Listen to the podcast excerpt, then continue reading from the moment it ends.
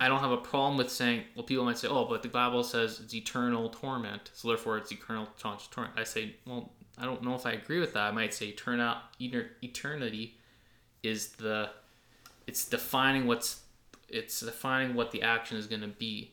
That is an eternal action. It's not an eternal suffering. It's not this forever ongoing conscious suffering. In my view, I don't think it is. I think it's more like you said, like the idea of it's broken and it's never being put back together. It's never going to be raised back to life mm-hmm. or brought together again and reconstructed. Hello, welcome to the Pondercast, where it's okay to think differently about the Bible and theology. Let's get pondering.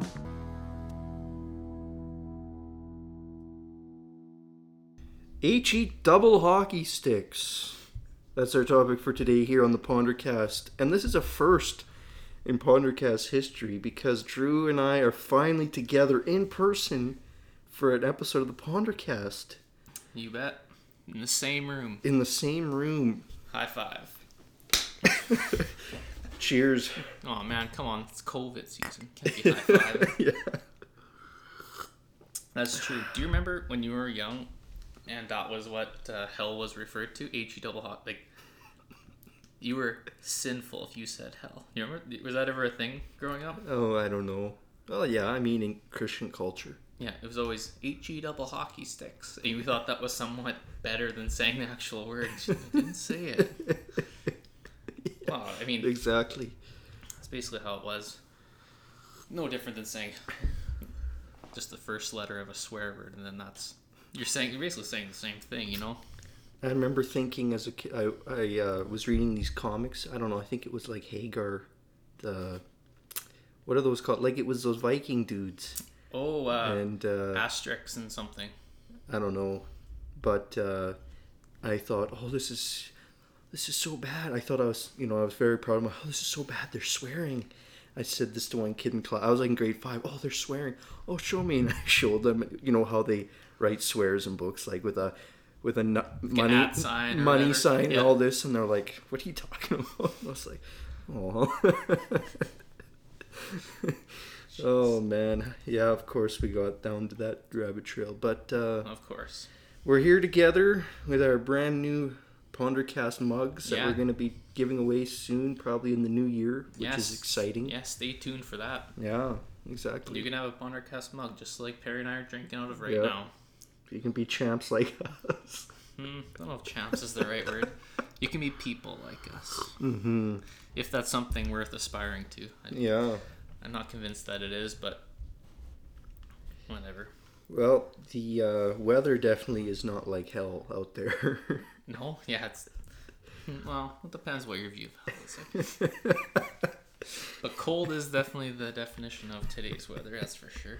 I remember when uh, the NDP got elected in Alberta five years ago, and I got to school, and one of the teachers was like, hell froze over because it snowed that day. It was May and it was snowing right. the day after the NDP got elected. Hell froze over. oh, jeez. Well, that's probably enough joking about hell. We should probably. yeah, exactly. Yeah, we should get on with it. So this is quite a topic. It is quite a topic, and it is quite uh, interesting researching. I found. I mean, what, what did you use for research? Did you use books online? Anything, or uh, I what? used uh, what are those boards? Um, a Ouija board. A Ouija board. went to the source. Went to the primary source itself. Doing good research, Drew. Okay, so I, uh, this is going to be interesting. All right, this is going to be very, uh, very interesting for sure. Well, I was reading uh, some systematic theology. I was reading some of the Bible, trying to get some of the Greek right. meaning of some of the words that they use to describe hell. Uh, right.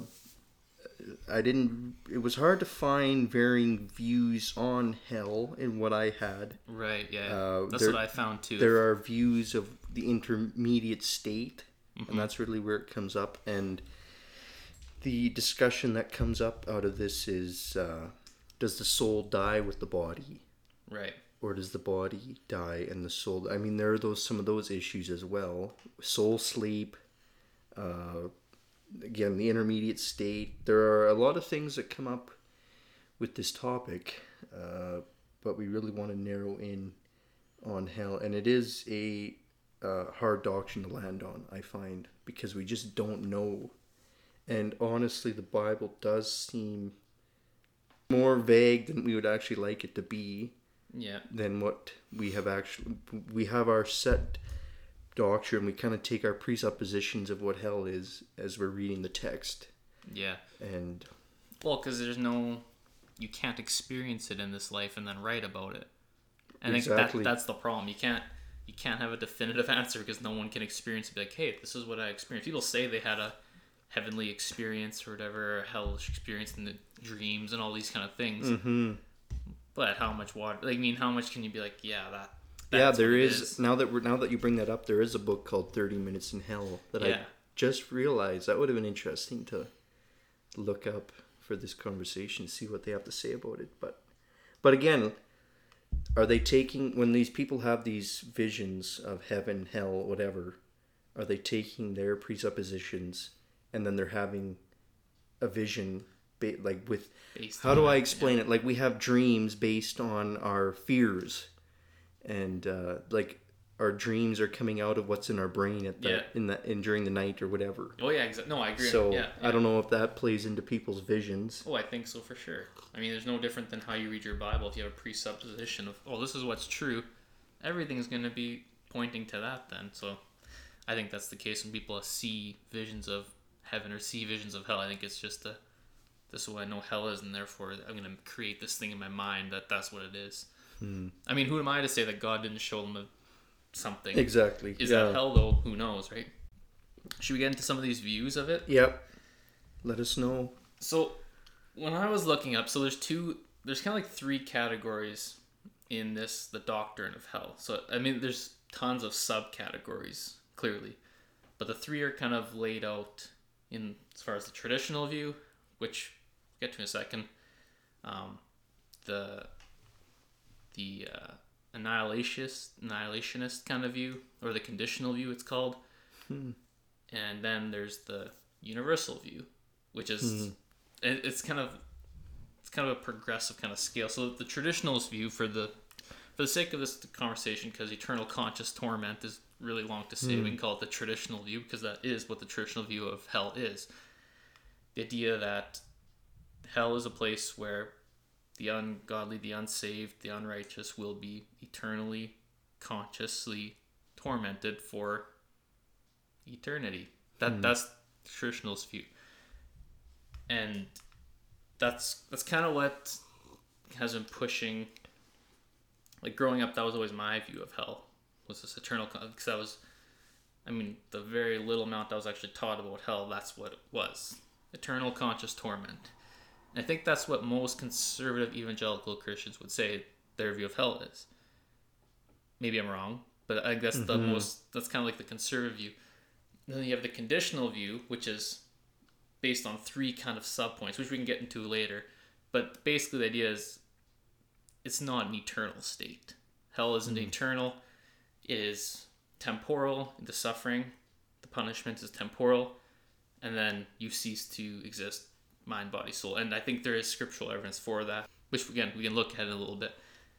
And then we get the universalist camp, which it's it's very interesting camp to be in, and that's just everyone goes to heaven. And there's, like I said, there's tons of different subcategories in it.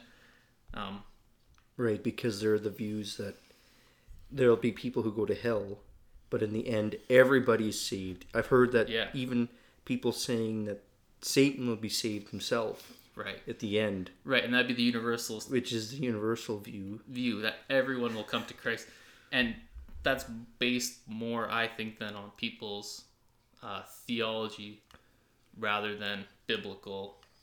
Um, what the Bible tells us, I think it's more based on God is love, therefore this has to be the the reason, and it's a lot less scripture based, more of like I don't want to say emotionally based, but in that kind of camp. But there are some scriptures that do point to this idea of everyone will be saved. So I don't want to dismiss it as a for sure heresy because I mean there is some you have to wrestle with some Mm-hmm. things. Well, and it does depend on your interpretation of Revelation as well, because I think Revelation really does not support the view of universalism that everybody will be saved. But maybe that, but at the same time, my interpretation says that. right. So, and I mean, and I mean, this is not really our topic for today. but you're also going through that with a um, a not a literal lens, right? Like I mean, it also depends how we take the book of Revelation, literally, figuratively. What is figurative? What is like the genre in Revelation? I think is the toughest part to decipher. Mhm. So I'm just saying. You can Well, and that's why, and I think that's where it comes out of is Right. Revelation is just crazy. Is it actually canon? right. Okay, so we have our three views. We have eter- the eternal uh, conscious torment, Yeah. uh, conditional or annihilationist, Mhm. or universalist, and of course you have can have different varying uh, train of thought with all that. Yeah, yeah, for sure. Um, yeah, so we have the three kind of camps, and so I don't know how we want to orchestrate this, kind of like walk through each one. And do we want to go through biblical evidence- for each one, or do you want to just kind of talk about uh, them all together? Because it doesn't really matter how we how we kind of orchestrate this. Uh, And the thing is, you're acting like I'm the I'm the one that knows all the answers. I don't want to confuse. well, anyone. this has been your this, has been your interest for years. We've had many conversations Well, about this over the Yeah, years. yeah, yeah. So I guess I'll just come out of the closet with it. So as I've been studying it and as I'm kind of been looking at scriptures and hearing what other people say, I think I lean more and more towards annihilationism rather than the conscious torment, eternal conscious torment. Um, and there's many reasons for that. And just over the last kind of couple of weeks, I've kind of been really kind of struggling and, and really trying to examine, well, what does scripture say about this eternal conscious torment? And what does it say about um, this not eternal conscious torment, this this conditional torment. So, um, just to outline the the view, and so I don't want people to think, oh, he's he knows what he's talking about, because I, I have no idea what I'm talking about. I just I understand these concepts and I kind of get where I'm coming from, but I'm in no means a scholar in the idea of hell. I'm just kind of like I'm just trying to figure this out, like uh, like anyone who is listening, just trying to figure it out as I go We're pondering. and pondering big time. So, I think the thing we can think about with these three views is that hell is, I mean, just trying to find a common ground with them before we kind of jump into a whole bunch of other things. So, I think all the views would view that hell is real. It's a real place, whether it be temporal, whether it be eternal, whether it be for a small amount of time, long period, whatever. I think all these views think hell is real. I think all of them think hell is bad. Um, it's a punishment, separation from God, and it's eternal. And so the last part is kind of where we maybe don't agree that. So like all these three views, I think think that these things are true. It's bad, it's real, it's punishment, it's separation, and it's eternal state. I don't. I. I don't think that the universalist view would argue that hell is eternal And- if everybody is saved. Right. And I've heard many people on that side of the camp with a more with a more modified view of universalism that says uh, essentially everybody is saved, nobody goes to hell. Hell is an experience on earth, Right. and uh, whatever that looks like, people people just go through hell on earth. Jesus went through hell on earth on the cross, is Yeah. and uh, so Christians would try to say that that is where people that people experience hell on earth, but they're gonna go to heaven eventually. They've experienced Yeah. their hell. Yeah. I just So- don't. I just don't see that. Like. No, I I, I don't either. Yes, because yeah. I think we both agree uh, that, that and this is this has been the Protestant view. This has been the traditional Christian view, Yeah, anyways, since yeah. the beginning of time. Yeah. That there is a, a, uh place where uh, there is a there is a realm uh, that the uh, the unrighteous are judged and are, are sent to. Right. Be- because if there is, uh, this goes back to our discussion on predestination. If people are predestined to heaven, then there is uh, an implicit assumption there that there are people who aren't going to heaven. right. So where are they going? Right, and that's that's our topic for today. Where do they go? Yeah. What, what happens to them? and so I, I'm gonna try to outline the case for annihilationism because that's kind of what I've been thinking about. Mhm. I don't know what do you, what is your initial view? My initial view is annihilationism. Well, when you gave the view, because I've been preparing with that in mind, with you saying Right. what that you're I gave you the cheats before we did this. uh, because we have had conversation before about annihilationism, and you've you the things that you've said. I thought, yeah, that's interesting. But the way that you explained it now is that there is this temporal existence, conscious existence for people in hell, but then they are annihilated.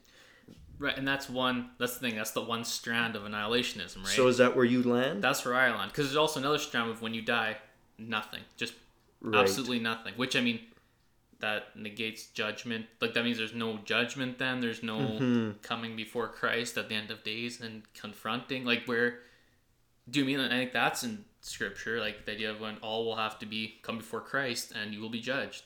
So if you're annihilated when you die, well, that doesn't happen.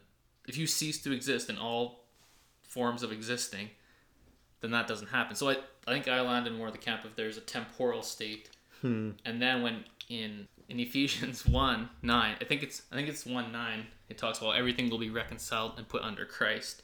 Yeah, And yeah, at that yeah. at that time, when when everything is reconciled to Christ, when at the end when Christ returns and everything is brought back, I think then all evil will be destroyed. Because I think in that text specifically, we either have to say everything will be destroyed or everyone will go to heaven. I don't think there's any view for hell to continue to exist just by looking at that verse. And there- I mean, we can't pull a theology out of one verse. I'm not trying to do. I'm just saying there's an example of well, what do we do with that then? That's the two mm-hmm. options we have. Either everything's destroyed or everyone goes to heaven. I'm not willing to say everyone goes to heaven. So that, that's kind of where I land with that specific text. But if you don't mind, can we just go through the, Yeah, the let's steps do of it. annihilationism? Just Let's do it. So we can kind of talk this through here. Yep, yep.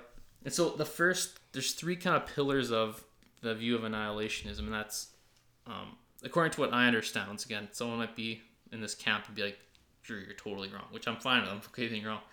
But uh, one being the biblical question of immortality, meaning, are people all immortal, or is that are people finite? Are they not immortal? Um, are they mortals? Um, the second is what is the view of eternity? What is the biblical view of eternity? Is it forever or is it more of a way to say um, not coming back? And, and the a way to say this is like capital punishment. Well, you're eternally dead. You're never coming back to life, right? In capital punishment, maybe if someone does something bad and they get killed for it, right? You'd say they're dead for eternity. They're like they're not. They're dead. They're never gonna come back and live like you and me are living right now. Uh-huh. So I understand this idea of you of eternity. and We'll get into this maybe later. Just, uh, just a teaser, I guess. And then the last is the language of destruction. The idea of the Bible seems to say like the wicked will be destroyed. They'll be annihilated. They'll be extinct. And there's verses that we can kind of go to that talk about that, and that's that's kind of where the idea of this ceasing to exist after you die comes from. The idea of the wicked will be destroyed. They won't be punished forever in hell. No, they'll be destroyed. And so those are kind of the three main pillars of it, as far as I understand it. I don't know. Do you do do you anything else to that to that or no? Uh, not really, but uh, my but one thought that I have is not that I know much about philosophy, but you can get into some philosophical language here about Right. somebody dies and their soul goes into this abyss called hell. Well, really, are is their s- does their soul actually mean anything? Like it's it's really just meaningless. Like that, philosophically, they have ceased to exist, Right. uh, even though they are existing in this uh, darkness, whatever you want to call Right. it Right. but they they're, they're, it's nothingness it's meaningless whereas when you if your soul goes into heaven in eternal bliss you you still have something waiting for you uh, at the end of time you're you you do have a meaningful existence still in the universe maybe maybe this is getting too weird though That's getting a little weird. That's okay. no, but like, okay, so if I can just go to a couple texts and talk about this immorality then, because we're saying, because basically on that scenario, saying humans are not immortal, right?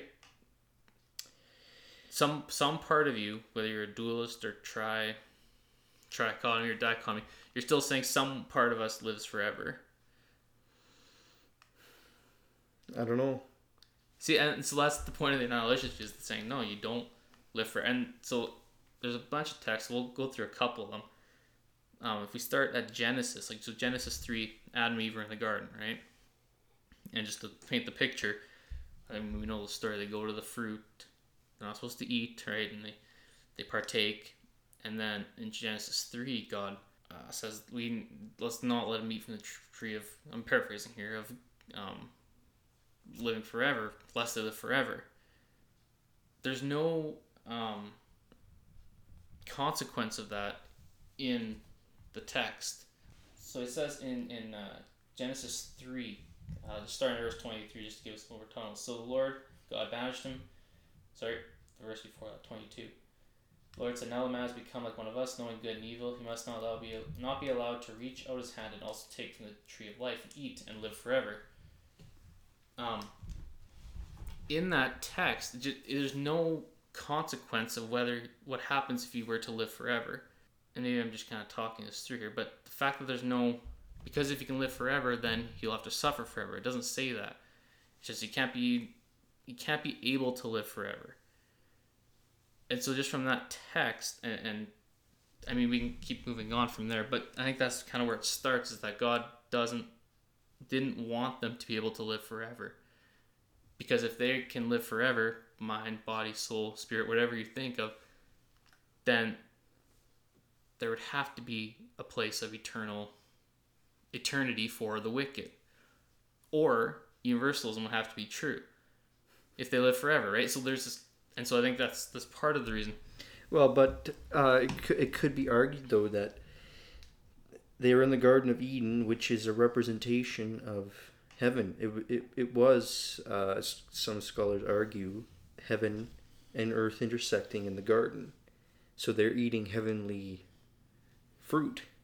They eat the fruit that, that opens their eyes to see, like the to and and brought shame upon them.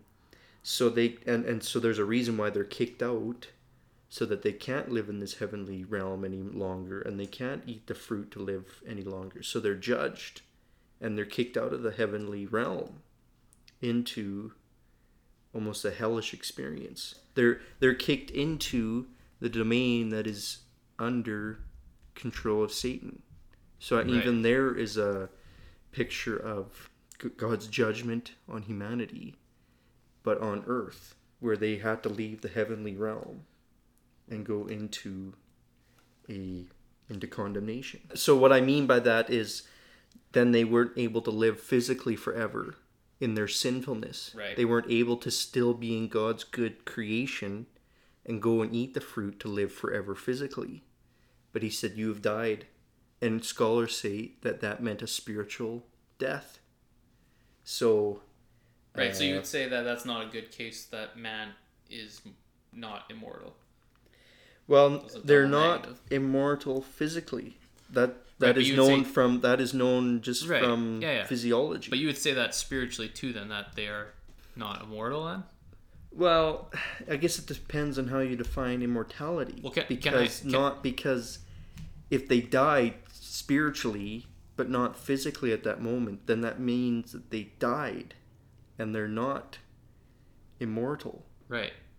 God is immortal. I think there's an I we're called mortals. Okay, but living forever is what I'm talking about when I say immortal, meaning you will always have a conscious.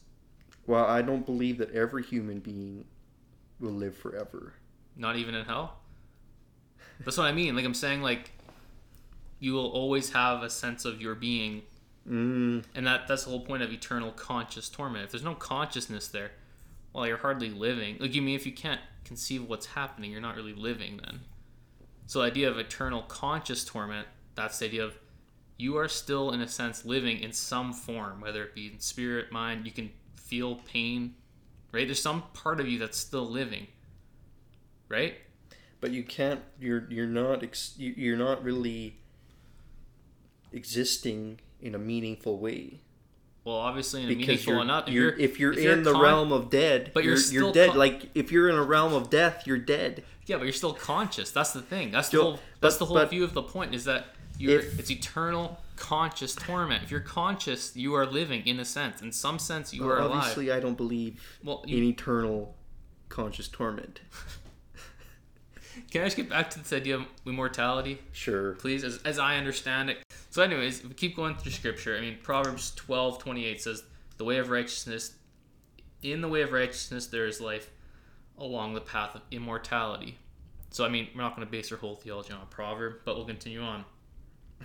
Right? I mean, it's just not good hermeneutic principle. hmm Uh, 1 Corinthians 15, 24, 28. Then the end will come when he hands over the kingdom to, um, to God the Father after he has destroyed all dominion, authority, and power. For he must remain until he has put all enemies under his feet. The last enemy to be destroyed is death, for he has put everything under his feet. Now, when it says that everything must be put under him, it is clear that he does not include God himself, who put everything under Christ. When this is done, the Son himself will be made subject to him who put everything under him, so that God will be all in all. Immortality is the gift from God. From that text, we can say, okay, immortality is the gift from God. And so, when someone, so, and so I'll keep going and then I'll come back to it, okay, just to kind of finish off the whole idea of immortality. Um, where's the one text I want? Uh, First Corinthians, if we go later, First Corinthians uh, 15, uh, starting verse 53, actually let's go 52. In a flash there'll be a twinkling of an eye, the last trumpet. Um, for the trumpet will sound, the dead will be raised imperishable. Um, we will be changed, for the perishable must clothe itself with the imperishable, and the mortal with the immortality. When the perishable has been clothed with the imperishable, the mortal with immortality, then the saying will be written will come true. O death is swallowed in victory. O death, where is your victory? O death, where is your sting? And even there, it's talking about the perishable, humans, must be clothed with the imperishable, Christ. And and so with all these texts, we can kind of come to a conclusion that okay, well, perhaps man is perishable, is mortal, is not forever living until the receiving of Christ, and then and from there you receive this gift of immortality. When you die, you will be immortal, and and so rather than um, is a characteristic of man being uh, living forever, whether it be body, soul, spirit, whatever we want to say. It's a gift from God to be able to live past our bodily living and be resurrected again. And so I think that's that's the one kind of case for uh, annihilationism, and that's kind of one of the the pillars that eternal conscious torment says everyone is immortal. Everyone will live forever in some sense Right. where I think I'm not too sure that the Bible says that everyone's going to live forever. I don't know where we get the idea that everyone's going to have eternal life. Um, and we can even go to like quick verses. Uh, Romans six twenty three. For the wages of sin is death, but the free gift of God is eternal life. Okay, well, why doesn't it say for the wages of sin is eternal death? It doesn't say that. It just says death. But eternal life is what. That's the free gift is eternal life. And so I think even there we see the difference of perhaps the gift of God is the eternal, the eternality of life. The the immortality is part of the gift. And I mean, I'm no scholar in this for sure. I'm just kind of articulating what I understand of these views and what what I've kind of come to comprehend that they mean and what's actually happening. I don't know. What do you think about that that point? Do you think that is any water? Is there anything that you think that like pushes back against that idea? Oh yeah, definitely. I think that's a good presentation of the view uh, of uh, annihilationism, which I would definitely agree with, because even in uh, Revelation, it speaks of the resurrection of the dead. It says from death and Hades. So even the dead are raised at the end. Their souls are put back into their bodies, presumably. And uh, it says these people were judged by what was written in the books according to what they had done. Then death and Hades were thrown into the lake of fire. This is the second death, the lake of fire. So everybody, all those who are judged to condemnation are thrown into the lake of fire. And I really am convinced when it says the second death, the lake of fire, he's really trying to emphasize that this is it. I mean, Mm-hmm. even if they even if they are existing for eternity, which I don't think they are, but even if they are, they're not they're not existing in anything meaningful in the second death because they're separated from God, um, which would go back or which is uh, supported by where did I read that? Where it says they will be without. Oh yeah, they will suffer the punishment of eternal destruction away from the presence of the Lord and from the glory of His might. Uh, those who uh, are not part of the kingdom of God will suffer eternal destruction. So, I mean, that even is answering the question why doesn't Paul say eternal death? Well, he is actually saying that here Right. eternal destruction. Yeah.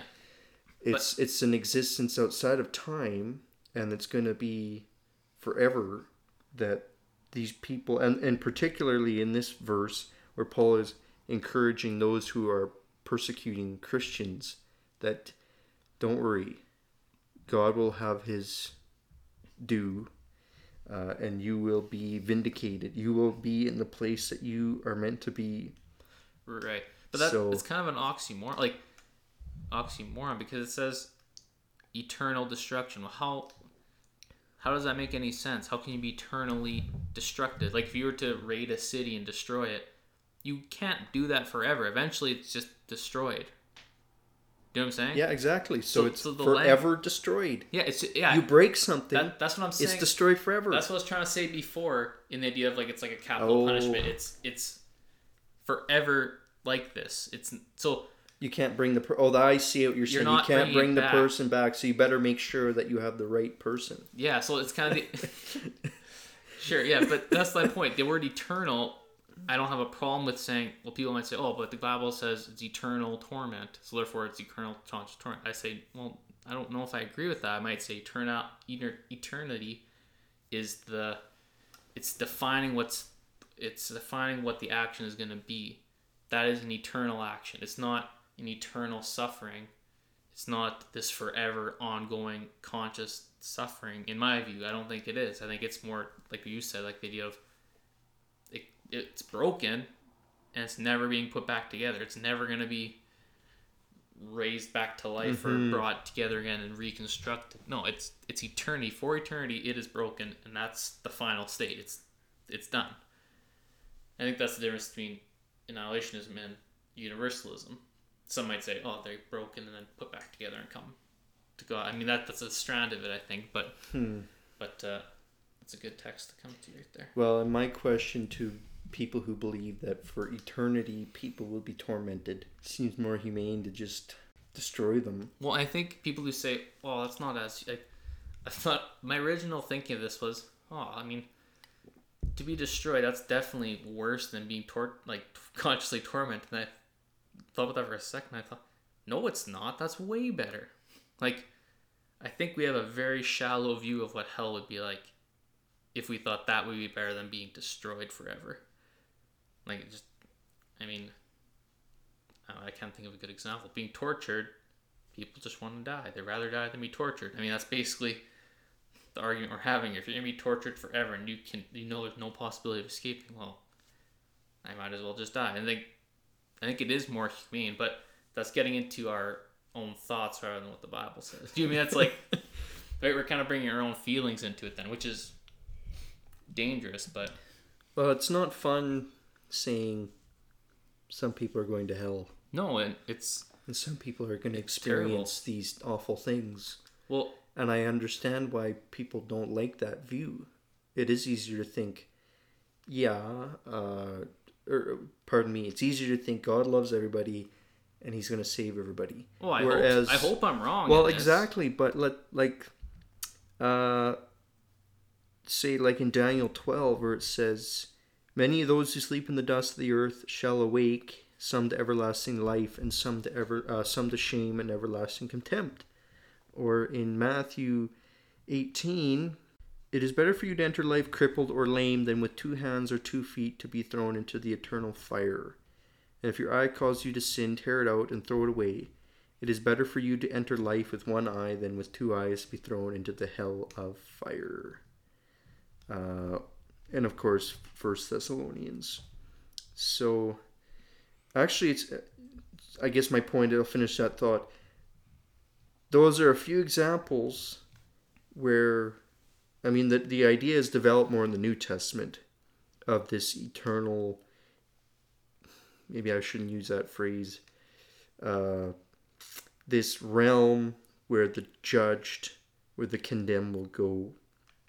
There is that realm where it's uh, that's talked about in the New Testament. But it's interesting that the uh, the Pharisees, I read this the other day, that the Pharisees did not believe in the resurrection of the ungodly.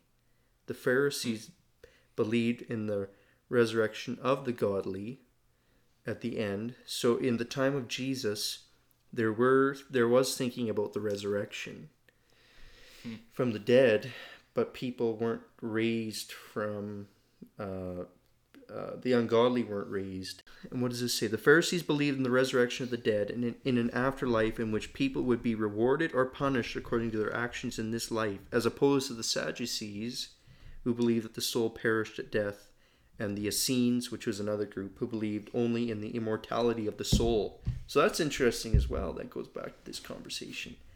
The the the diversity in view at the time of Jesus was uh, he was, was talking about the resurrection. Like the Sadducees were trying to trap him on the resurrection, and uh, he said, "Yeah, you know." He kind of told a parable in that regard. But it's interesting thinking about that.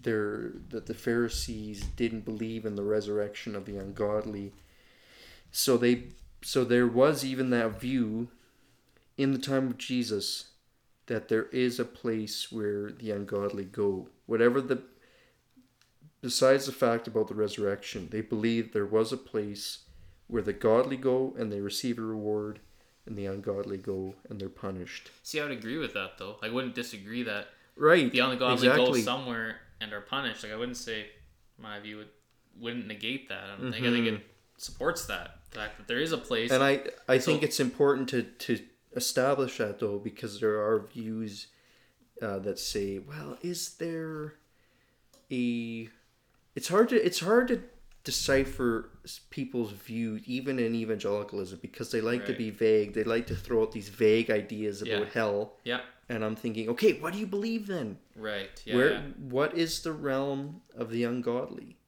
uh, because like i said last week i kind of brought this up uh, there's a kingdom of darkness and there's a kingdom of light kingdom of death kingdom of life right. So you're so yeah. That's everybody who's in the kingdom of light has been transferred from the or everybody in the kingdom of light has been transferred from the kingdom of darkness and therefore are in the edenic realm again in the garden of eden so to speak and they will go into heaven but then heaven will come to earth right. whereas hell has control over earth that was that control was broken at the cross hmm When Christ descended to hell. we- Well, well, maybe we need to talk Right, about that yeah, now. yeah. Do we need to talk about that again? However, your views changed on Well, that. it's just funny how you said the realm of the ungodly. I was like, so God went to the realm of the ungodly.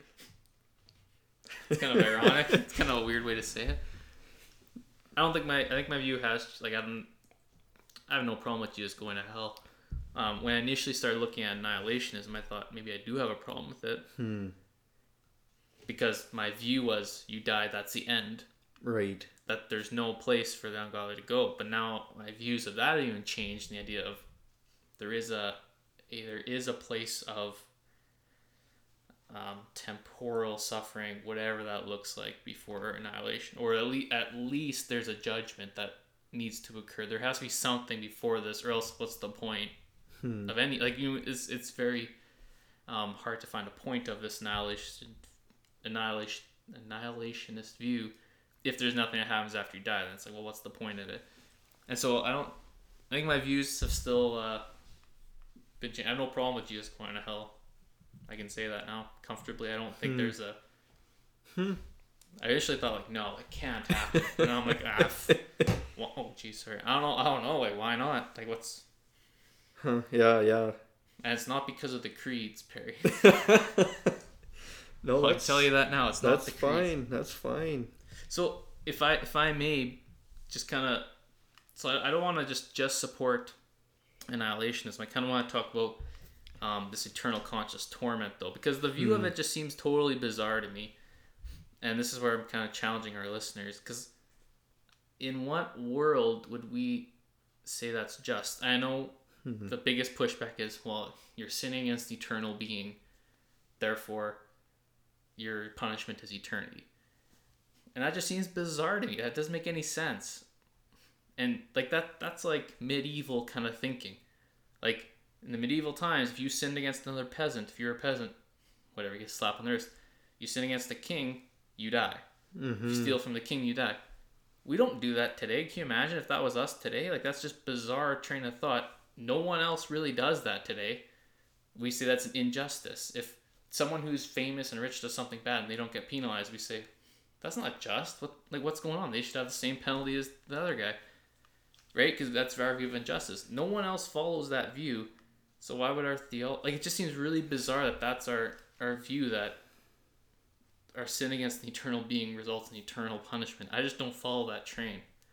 Like, what do you think? Do you think hmm. that's and I mean. Yes, I'm okay I- being wrong here. I just, I well- just can't wrap my head around this idea that that that that's our judicial theology. It doesn't make any sense to me. And maybe, I mean, I'm okay being wrong here. Like, I, I don't know. It just seems Hmm. very weird that that's not how we live. That's not what we think. But as soon as we come to like, there's no. As soon as it comes to God, that's what we think. Like, I don't. Hmm. And I just don't Well- get it. I guess maybe I don't understand it fully. Do you understand it better? Well, I don't know, but my this is what I'll say is every human being is this this goes back to are we born with original sin? That is important in this discussion. Is every single human being born with original guilt and original sin? Meaning is every single person born being guilty in the eyes of God? And is every human being born with a sinful nature? Meaning their basic predisposition is toward sin. If we answer both those questions as yes, then we then we deserve punishment. Right. Uh, be- So, so because going, of because of our on that too. I don't because of our the corporate nature that those who are in the kingdom of darkness are in the realm of the of King Adam, who sinned, who is in submission to the serpent. So then they, that's just the punishment that goes along with that. Whereas Right, people eternal? have been oh eternal. That's that's my only problem. Oh, I see. I see. I don't. No, it I don't know why it's necessary. Yeah, I think I agree with you. Why is it necessary for it to be eternal, for it to be just? Like that's what I don't get. Because I get God's eternal being. I to- I'm not saying that's not true. I just don't understand why the punishment needs to be eternal because we sin against the eternal being. There just, seem, Oh, there just right. seems to be no yeah. correlation there. Oh, in my ab- opinion. absolutely. And- and- I that- absolutely. Is that really the argument that's made Yeah, though? you've never heard that? That's I don't definitely think the so. argument. Okay. Oh, the reason it's eternal is because you're sinning against the eternal being, and we say, oh, that's not fair. But God's eternal, therefore your punishment should be eternal. It just seems very people- not, and we don't think that today. People don't think that. That's not what people think. They don't think, oh, the prime minister is something. Okay, that's not a good example. He should be punished. But um, try to give a better example. Even if someone, if someone famous does something wrong, it's like they should have the exact same penalty. At well, the prime minister is a good example. If he does something wrong, he should have the exact same penalty as I have. He should not get away with anything. If he's stealing millions of dollars, he should have to pay back the exact same or whatever, have the same consequences I do. Right? There should be no difference penalty what's happening. Mm-hmm. So why why do we think that in our minds? We say, oh, that's unjust. If he doesn't get penalized the same as I do, that's not just. But then when it comes to our theology, we say, oh, that, no, of course it's just. It's God. He, he can do whatever he can do whatever he wants. But we say, oh, it's a we're different levels of status, but yet they don't match up when we think of punishment. It's, it, it just seems really bizarre to me. And if someone disagrees with me, I'm looking at the microphone. I'm talking to you, microphone. if someone disagrees, let me know because I, I just don't, Hmm. I just can't comprehend it in my head. So Um, I would like someone to tell me like what. Well, let me ask a question. When we say eternity, do we mean they have to be conscious for eternity, or do we mean when we say they have to be judged for eternity, do we mean mm. implicitly do they have to be tormented for eternity? Do they have to be Right. conscious for eternity, or do we mean for a time they're tormented, for a time they're conscious, but for eternity they're punished? Right. even though that torment and and consciousness will end will and then annihilation that annihilation is still for eternity Right, and that goes back to what we were So- saying before. The definition of eternity. What is it? Is it? Right. It goes no back, but i'm still saying that is that is talking- eternity Yeah, yes, yes. but do we still have to say no they have to be tormented for eternity they have to be conscious for eternity Well, that that's the argument I was coming from. The idea of people who believe in eternal conscious torment say it mm. has to be eternal conscious torment because you're saying against an eternal conscious hmm. God, which, once again, I've obviously said I don't necessarily agree with. But hmm. that's a good point. What do I mean by eternal? That's what that's what I would say is the idea of. Well, first of all, I don't agree with that judicial system. I don't think eternity is is, is forever in that context. The punishment for eternity, I don't think that's a. I think it's more what we were saying before. The idea of it's a. This is a final state kind of thing.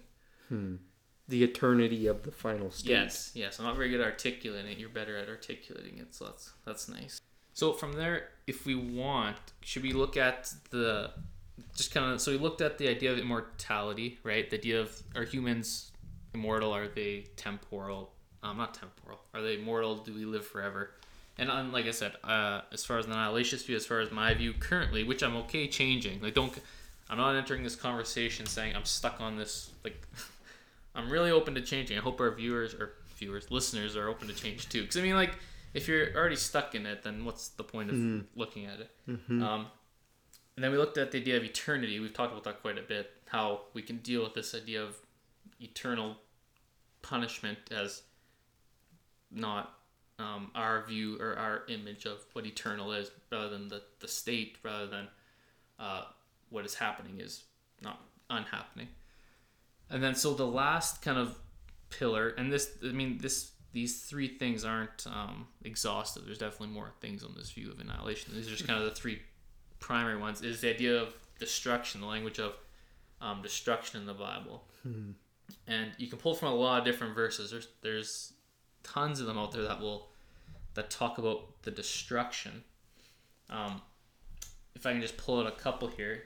Well, Matthew 10, 28. Do not be afraid of those who can kill the body, but cannot kill a soul. Rather, be afraid of the one who can destroy both soul and body in hell. I mean, I just kind of pull out one text up. I mean, be afraid of the one who can destroy both. God is able to destroy. It doesn't necessarily he does. So I don't want to say, see there he says he's going to destroy body and soul. It doesn't say that. It says he can.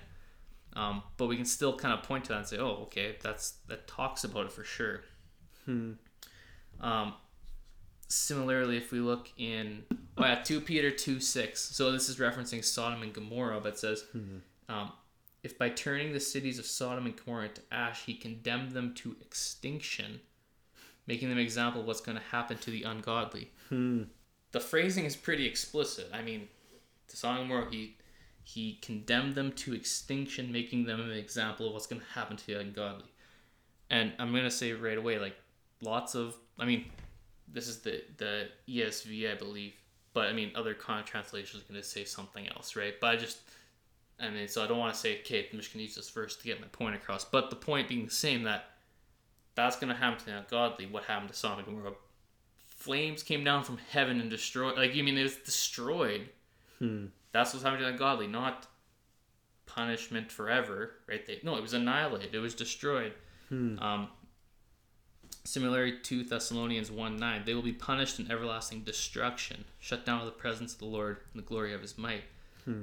Um, I mean, we can keep going on and on. 1 Corinthians 15 24, the end will come, he'll lay hands over the kingdom to God the Father after he has destroyed all dominion, authority, and power.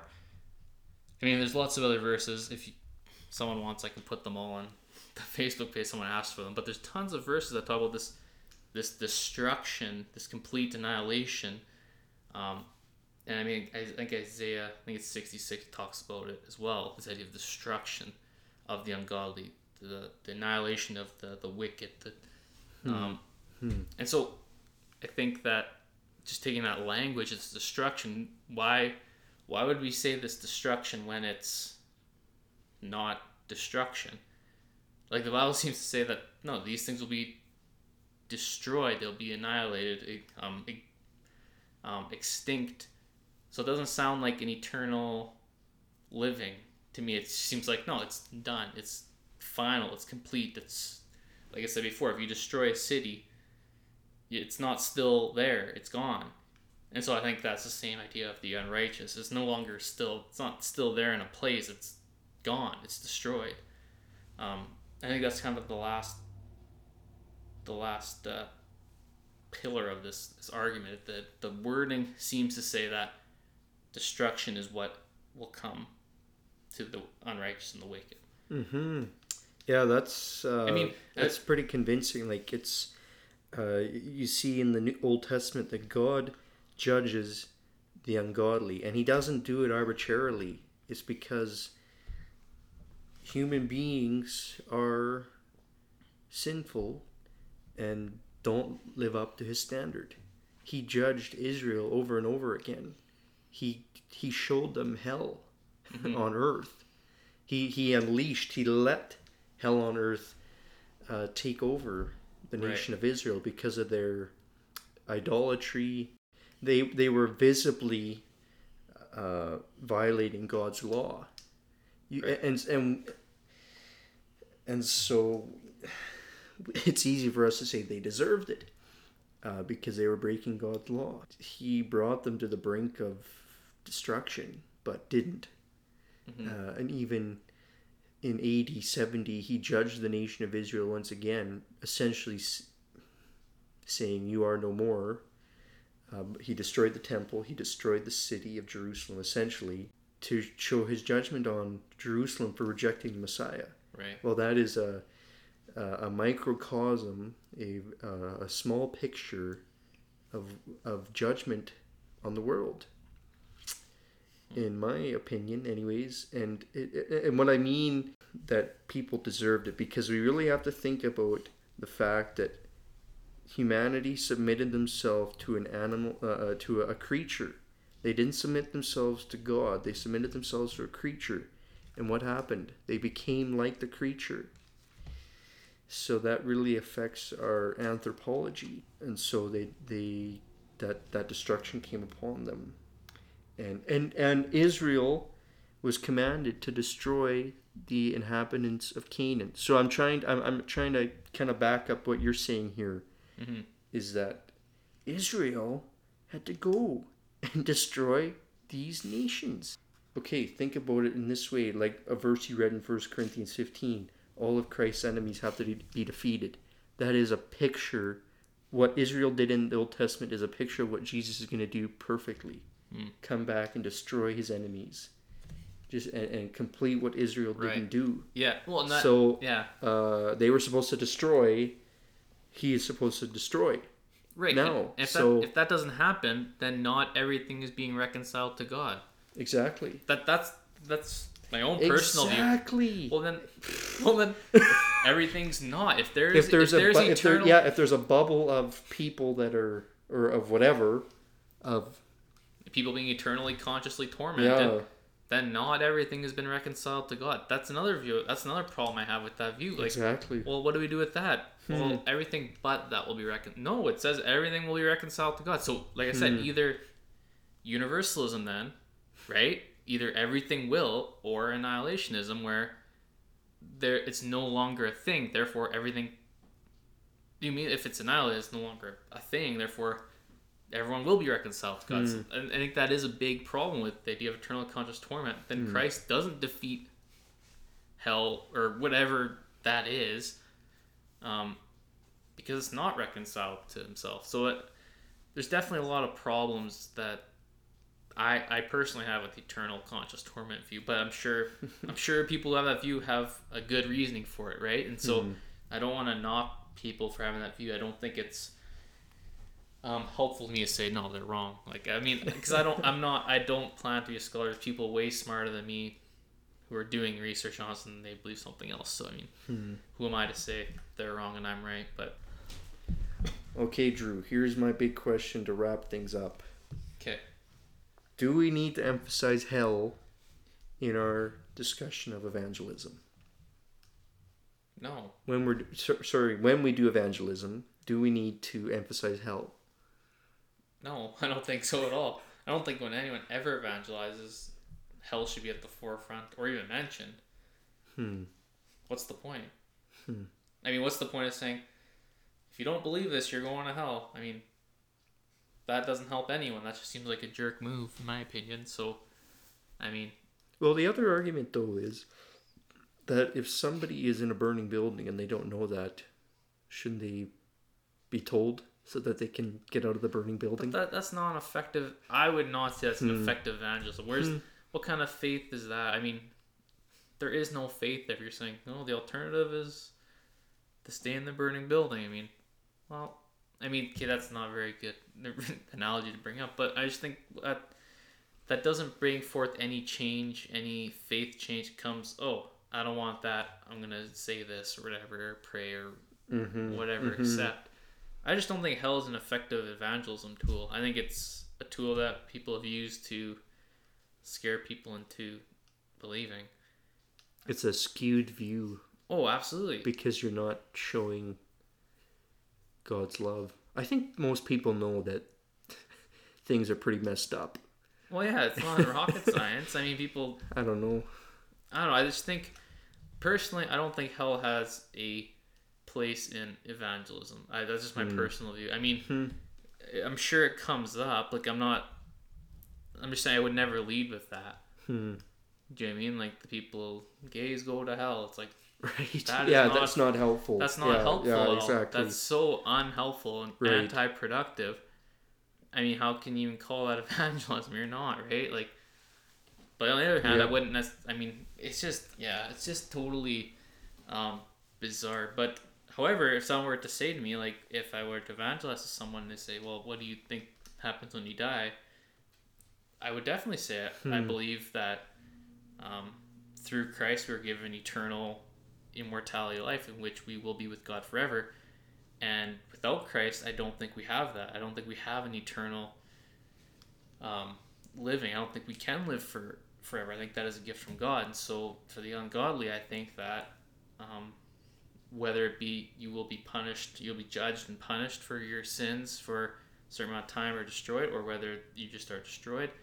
I, I'm not the one to say. However, I do not think that um, eternity is in the in the realm of those who are not uh, Hmm. following Christ.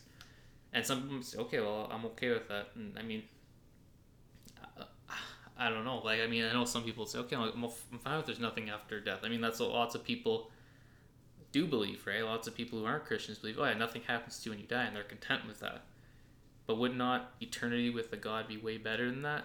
Even if that, you mean, so I think Hmm. uh, it doesn't lose any um, value by saying uh, you don't live forever, you cease to exist. I think it still has value in that one is still significantly better than the other one. Mhm. Does that make sense? You know what I'm saying? So I don't think by losing the idea of eternal conscious torment, you um, lose any effect or Hmm. um, helpfulness in evangelism. I think it. I don't think it makes a difference. That big of a difference, in my opinion. I don't know. Right. Well, it- with the discussion of hell and the reality of it, uh, I guess it's just a context. Is being able to discern when do we bring it up, what's what's important in this particular context. Right. What do people need to hear? If you're discipling somebody, okay, we got to talk about hell because the New Testament writers. I mean, James actually does talk about rescue, lift people out of that fire, and actually, he's talking about Christians. Hmm. He's saying if they're in sin, lift them up out of that. Hmm. But that's a different discussion. But this- it's it is yeah. it is um, yeah. I don't think it has to be emphasized as much as it has in the last century No. where uh, I mean Jonathan Edwards, like the great preacher from think it was the 18th century in the 1700s. He was preaching. He was he preached a sermon, "Sinners in the hands of an angry God," and I don't and I don't know how much he actually emphasized hell as much as he emphasized judgment and people were bawling and screaming on the floor for uh, relief. They wanted they were screaming for repentance. Did- just- how many yeah. how many conversion how many true conversions came out of that? I just can't believe that's helpful. Like I just can't see. Oh, that's a good way to get people. to... I mean, there is an aspect of like coming to senses with your sin. mm-hmm. But I mean, how helpful is that to just scare the hell into people or the wrath of God into people? That's not helpful. Where's the faith then? There's no faith. It's fear. Mm-hmm. You'd say, oh, you have no faith then. You have absolutely zero belief in what's actually happening. You're just going off of I this. I know this is bad. I know this is better. I'm going to change. But over- people obviously do come to faith, and they and they and they come to see the, how much God loves them, and the how much He loves them to rescue them from that from that particular destiny. Yeah, true. So Yeah, I, guess. I don't know. Honestly, don't know because I I, I, do agree with you. It does seem like in a lot of contexts where you say you're gonna go to hell if you don't do this, if you don't say this prayer. Oh, okay, okay, I'll say the prayer. Yeah, yeah. Uh, because actually, I think, I think Paul especially guards against that by saying if you're not living in this way, you're not going to inherit the kingdom of God. So even the way that you live is showing who your allegiance is towards and what your destiny is. So it's not even about. Uh, and I'm not saying that's works righteousness. Right. I'm just saying, show your allegiance. Right. It's not about say the prayer, get out of hell. It's not a get out of hell free card. Man, this whole topic just like honestly, it kind of just makes you sad. Yeah, Like thinking about it, just I and yeah, absolutely. I mean, I guess start off the episode. I, I mean, I hope I'm wrong. Like I, I, I truly believe. I hope that Hmm. universalism is the way to go. Maybe who knows? Give me five years. Maybe I'll become a universalist. I don't know. But like, just even the thought of someone not being eternal Christ kind of brings someone to really just Hmm. want to stop that for whatever way possible, right? And, and and prevent that the reality. Well, bef- before we close up here and the end thing, I just want to credit two of the guys I listened to because I, I I did a lot of research on this. I feel like I don't always give credit to who I listen to. So I'd like to give credit to those guys. I'll see. I'll look them up here. So one was Glenn Peoples. His name was. If anyone else wants to check out these Hmm. Mm-hmm. Glenn Peoples, he has a lot to say. And then the guy Edward Fudge, he's quite an older uh, gentleman. That's Edward awesome Fudge. name. It is a good name. It's a song.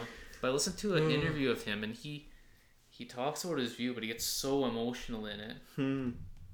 and you just know he's not happy talking about it because he, he but he, he articulates his view very well. So if you Hmm. want to learn more about these kind of topics, annihilationism or the traditional view, uh, check out those two people, Glenn Peoples and then Hmm. uh, Edward Fudge. Yeah, they're both really, really interesting uh, Hmm. and pretty confident, way more articulate than I am. But uh, yeah, definitely check them out. Well, this has been a good conversation, and uh, we'd want to invite you all to join this conversation. We we really want to know what you think. We honestly are curious to know what our listeners I are want, thinking I about. want to know how I'm Yeah, wrong. I, I really want to be proved wrong here. So you can comment in the uh, Facebook comments on this post uh, or on Instagram or wh- whatever. You can shoot us an email with your thoughts. We really would be interested to know what you think. Uh, you can email us at perrysponderings at gmail.com. You can send us a voice message with your thoughts, uh, which could be featured in a future episode at anchor.fm slash the pondercast. Uh, we do depend on our listeners uh, to advertise this program, and we'd really appreciate that. And the Pondercast is part of Perry's Ponderings, which is found at perrysiddons.com. Mhm. And until next week, keep pondering.